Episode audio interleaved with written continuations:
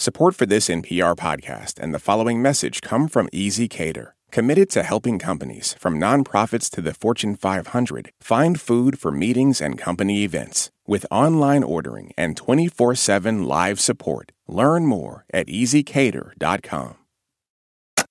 This is Planet Money from NPR.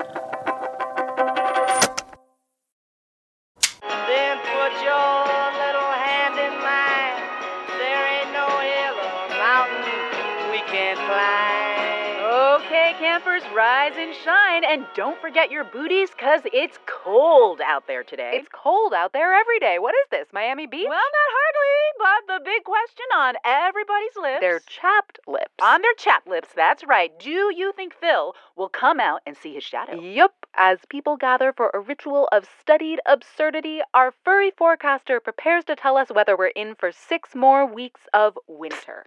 Since Planet Money. 1887 Planet Money. Wait, E- eh, Erika, do you is the radio talking to us? It is. Is, is that Ailsa Chang? Yep, All things considered, host. tis I. Listen here. You have to save us because we are stuck in a news loop. Every February 2nd, we cover this this groundhog, and, and no one remembers anything else from that day. Oh, that is um, yeah, that is true. Yeah, I don't think I could tell you a single non groundhog thing that's ever happened on February 2nd. Yeah, no, Phil sort of sucks the air out of the whole news cycle, doesn't he? I know. This is our curse. And you know what? Now it is your curse, Planet Money, because we are stuck in this news cycle until you can find the perfect Groundhog Day story. Oh, oh, like the movie Groundhog Day. That's what we're doing, where the guy wakes up in the same day over and over until he can break the mysterious curse. Yes, yes, yes, exactly. And you know what? The only way to break this curse is for Planet Money to find the perfect Groundhog Day story, something that has nothing to do with actual groundhogs, something that happened on some February 2nd, something that like changed the economy forever. Oh, no problem. We can bang this out right now. Slash wiki slash February 2nd and uh, bada boom. Look who was born on Groundhog Day, 1905. Happy birthday, Ayn Rand. So easy, so easy. Hello and welcome to Planet Money. I'm Kenny Malone. I'm Erika Beras, and perhaps no birth has reverberated through the economy more than Ayn Rand. Author of controversial but influential texts. Muse of former Fed chair Alan Greenspan. Then put Uh-oh. Uh, I guess it looks like the groundhog gods think there are plenty of Ayn Rand stories already. Uh, that, that is probably fair. I mean, listen, they're picky. And to be honest, I don't know exactly what they want. So, sorry, I guess throw some more stories at the wall and good luck. Hello, and welcome to Planet Money. I'm Erika Beras. I'm Kenny Malone, and today on the show, uh, well, I guess, yeah, I guess that's what we're gonna figure out here. yeah, what important economic story happened on some February 2nd in history? Any February 2nd. How hard could this be? We have thousands of years of February 2nds. Surely our future selves won't regret signing up for this bizarre challenge, Erika. Sure, then put your All right, all right, we get it. we get it. This message comes from NPR sponsor E Trade from Morgan Stanley. Take control of your financial future with E Trade. No matter what kind of investor you are, their tools and resources can help you be ready for what's next. Now, when you open an account, you can get up to $1,000 with a qualifying deposit. Terms apply. Learn more at etrade.com slash NPR. Investing involves risks. Morgan Stanley Smith Barney LLC, member SIPC. E-Trade is a business of Morgan Stanley. There are a lot of issues on voters' minds right now. Six big ones could help decide the election guns, reproductive rights, immigration, the economy, healthcare, and the wars overseas. On the Consider This podcast from NPR, we will unpack the debates on these issues and what's at stake. You can listen to NPR's Consider This wherever you get your podcasts.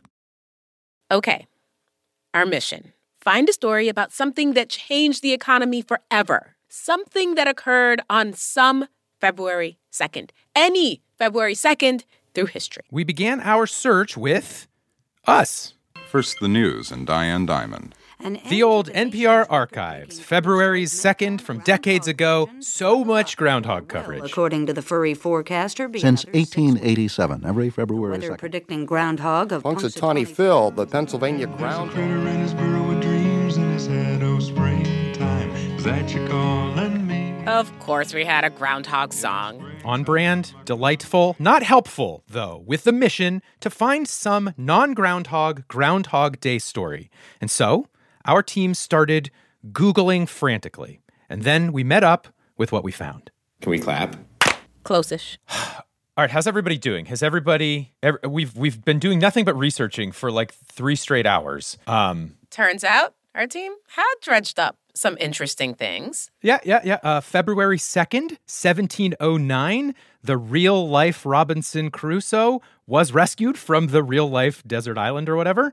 On February 2nd, 1876, baseball's National League was formed. Planet Money producer Dave Blanchard told us that he'd been digging into local newspaper archives and discovered that in 1952, there was a Groundhog Day heist in which a Chicago magician named Eddie Kotz was the victim of a very specific kind of magical robbery. The list of thieved goods includes one rabbit, five opossums, one raccoon, two ferrets, three guinea pigs, 50 white rats, and 25 homing pigeons.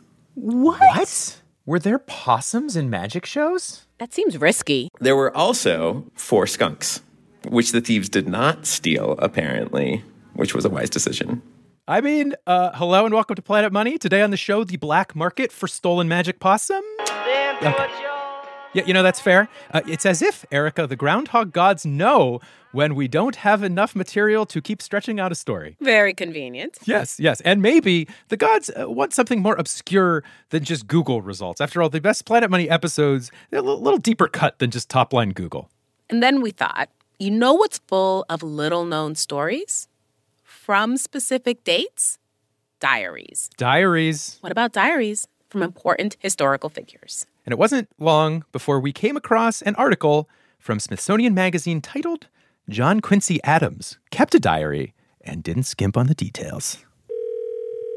We needed the non skimped details. Good afternoon. Adams Papers at the Massachusetts Historical Society. This is Sarah. Hey, Sarah. This is Kenny Malone from uh, NPR's Planet Money. Uh, we have a bit of a strange request for you, if you're game. Sure. We asked Sarah Martin if she could flip to some February 2nd entries. What's the Quince up to? Well- Can we call him the Quince? Why don't, what's the nickname? Um, well, we use acronyms, so we call him JQA. All right, JQA is good too. But the first one I could find, written on February 2nd, 1782, this is during the American Revolution. Mm-hmm. And so they are trying to win recognition from Russia. So a 14-year-old John Quincy Adams is at St. Petersburg serving as secretary and interpreter on what became a failed diplomatic mission. And that's what this young boy is journaling about? That's amazing. 14? He was 14 years old. Pretty good. Pretty good. But I don't know, like what would the Planet Money angle be here? I'm not, I'm no, not like secret history of child labor during the Revolutionary War? Maybe? I don't know.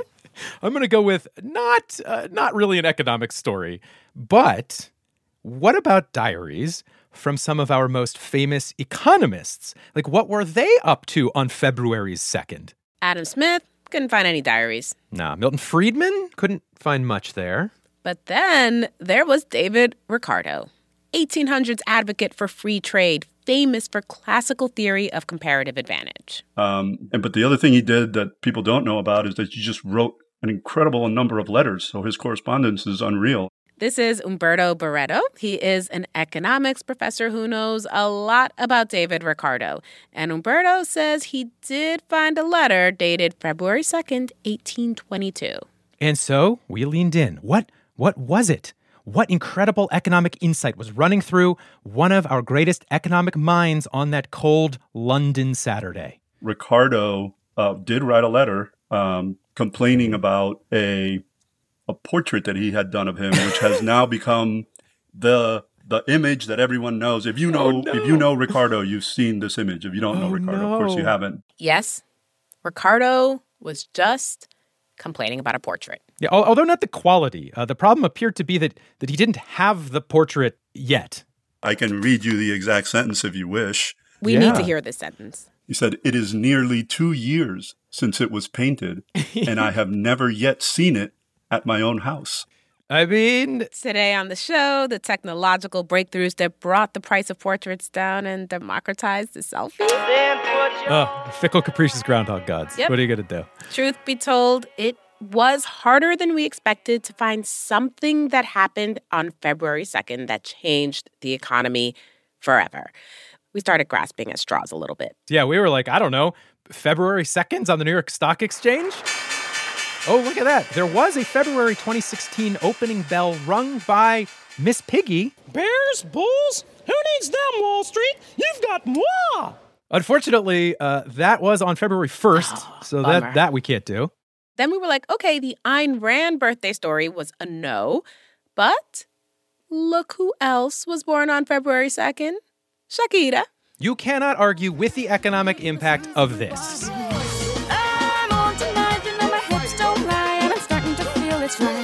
Unfortunately, we also could not argue our way into a Shakira interview, so then we uh, called the next person on the Wikipedia birthday list who seemed like they, they might actually take our phone call. Uh, yeah, uh, my name is Adam Christopher. I am a uh, an author. I don't know what to say. I've never done this kind of thing before. So, Adam, he's a New Zealand born sci fi writer. I, I hope you don't mind that you are a backup plan to Shakira, who is also born on February Yes, 2nd. my Yeah. birthday buddy. Um, every year I wish her happy birthday on Twitter. She's never responded. This might be the year. This is this will be it. This is it. She's Yeah. going to see it. Anyway, uh, yeah, Adam did get his first book deal on his birthday, which is technically an economic event that happened on February. Okay. then put your Yeah, all right, that, that that's fair. But look, it was not easy to find something, and when we thought all hope was lost, we saw it.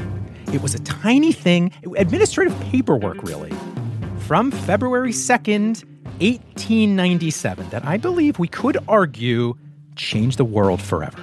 and made it more delicious. After the break.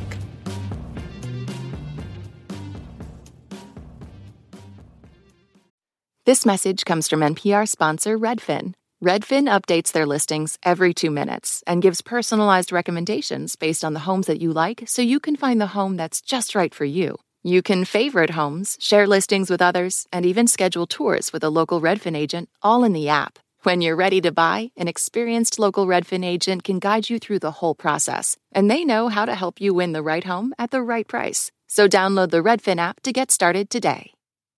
Moms know the ups and downs of life. It's what makes them great subjects for books. This is one of the things that fiction can do, right? It can give us a window into the battles that each person is waging or facing, but it doesn't mean that we condone her actions. This week on NPR's Book of the Day podcast, we are discussing books centering mothers. So call your mom, then tune into the Book of the Day podcast from NPR.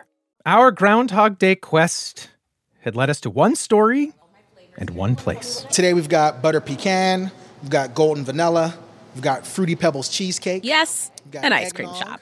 Happy Day Dessert Factory in Pittsburgh. This is Galen Moore Sr. His son, the junior, owns the shop. Galen Sr. manages it.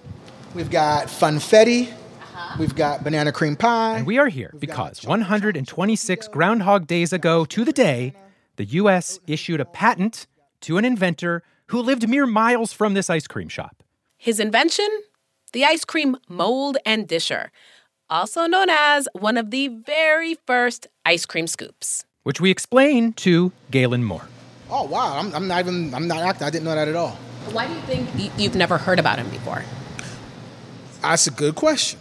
I don't want to use the word as inconsequential, but something that's in such regular use as an ice cream scoop, scooper, you don't ever think of as, hey, where did this originate from? Where did it come from? It's such a simple but yet necessary invention.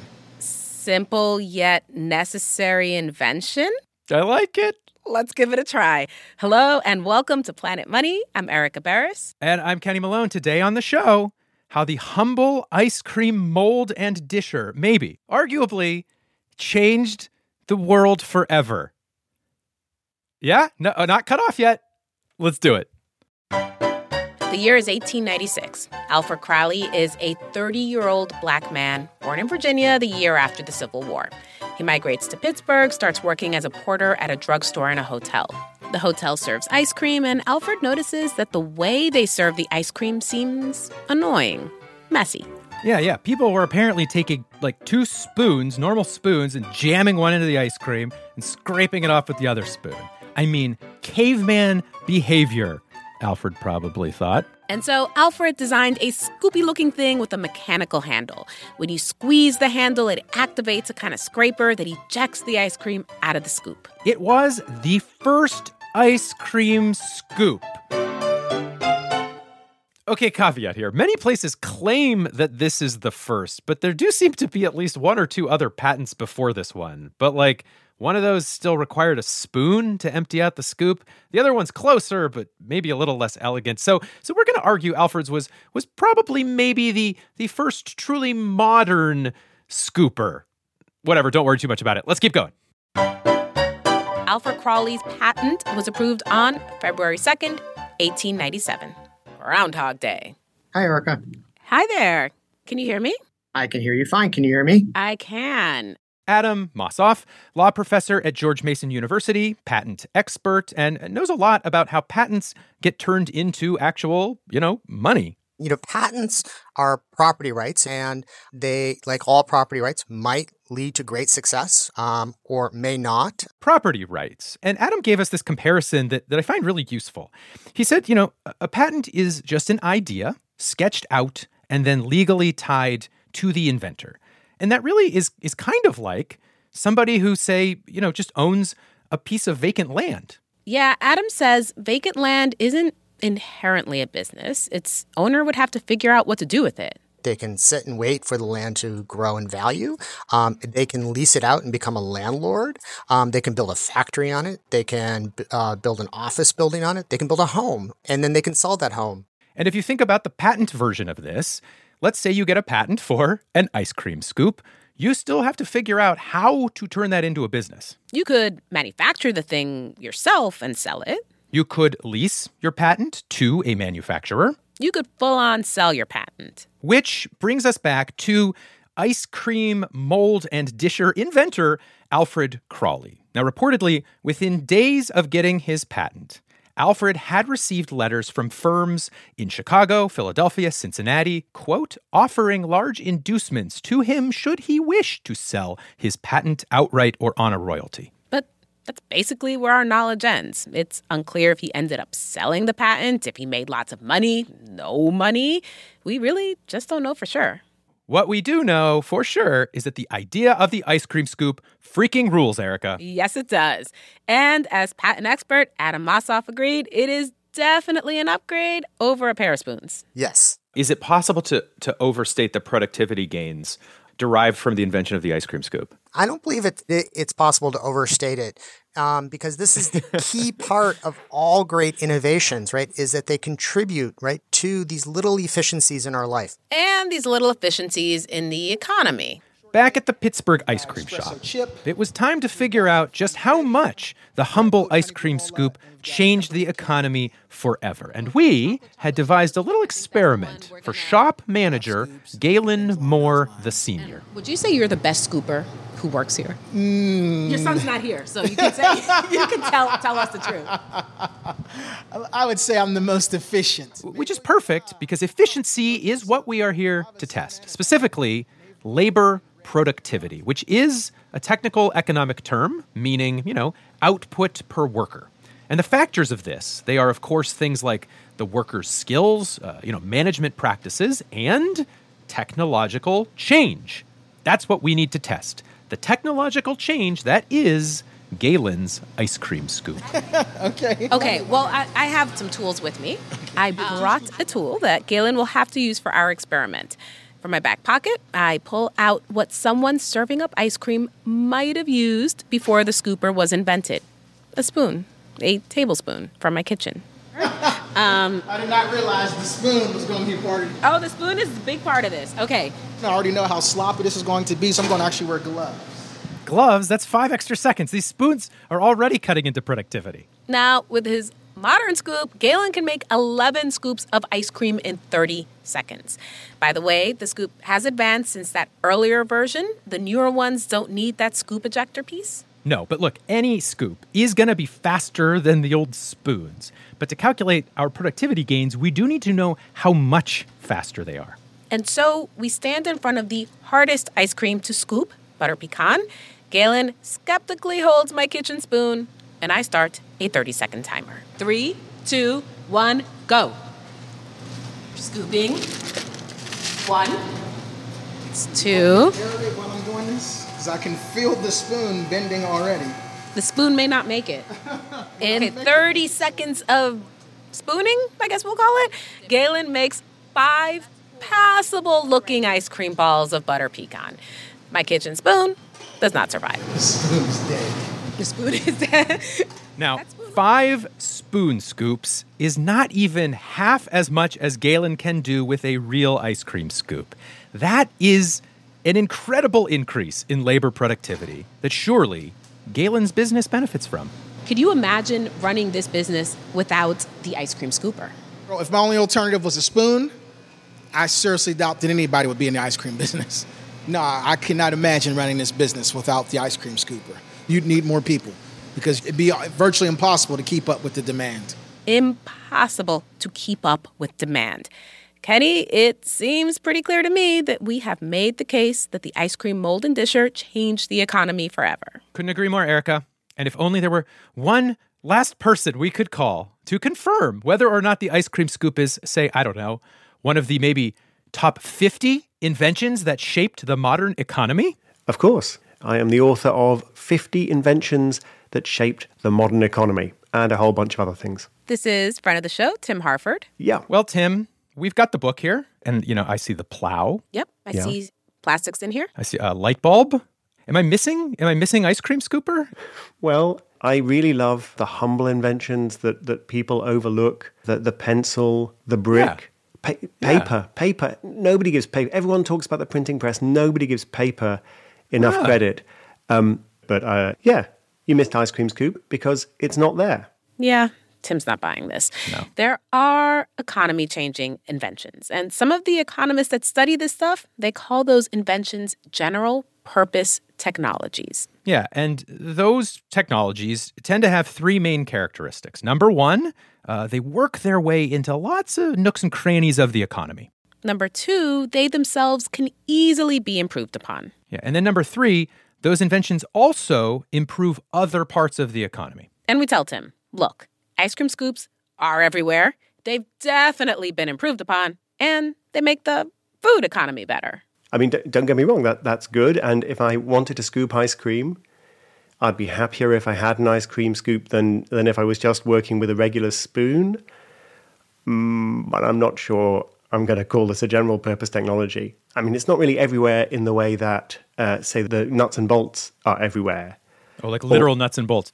Yeah, like literal nuts and bolts, or the wheel, or It's not a a wheel, feels Or- like a high bar. or hinges, or, or ball bearings is another one. That's pretty good There are all kinds of places where you don't expect them. Whereas ice cream scoops, where are they?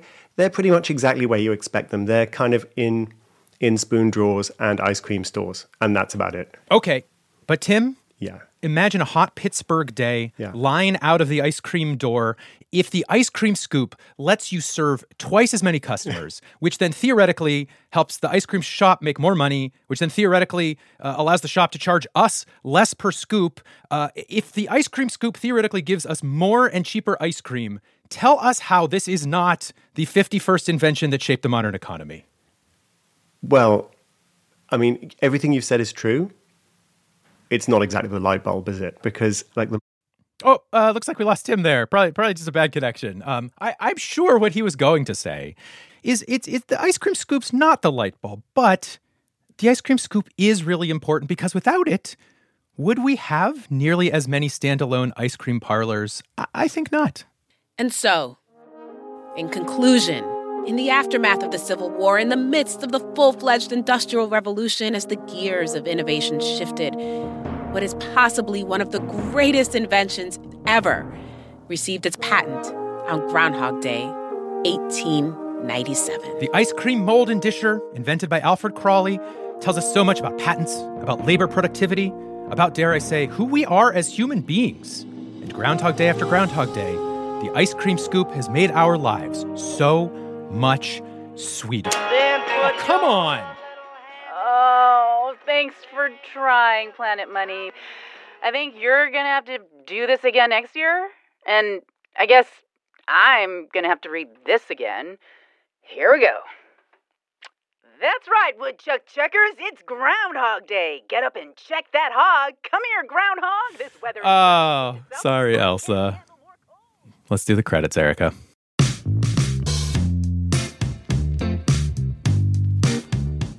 Listeners happen to know any weird hidden stories that happened on a Groundhog Day that also happen to have even a vague economic angle that we can spin? Well, we're definitely going to need a lot of those for next year.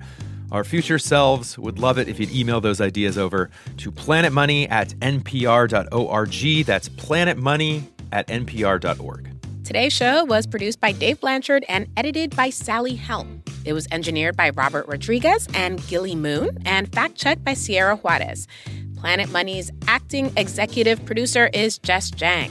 Special thanks to Dennis Tucker, Heidi Wastweet, and James Trout. Tim Harford's podcast is called Cautionary Tales. I will not vouch for any ice cream scoop opinions he has on that show. That's all I'm saying. I'm Erika Beras. I'm Kenny Malone. This is NPR. Thanks for listening. This message comes from NPR sponsor Greenlight. Want to teach your kids financial literacy? With Greenlight, kids and teens use a debit card of their own, while parents can keep an eye on kids' spending and savings in the app. Get your first month free at greenlight.com/npr.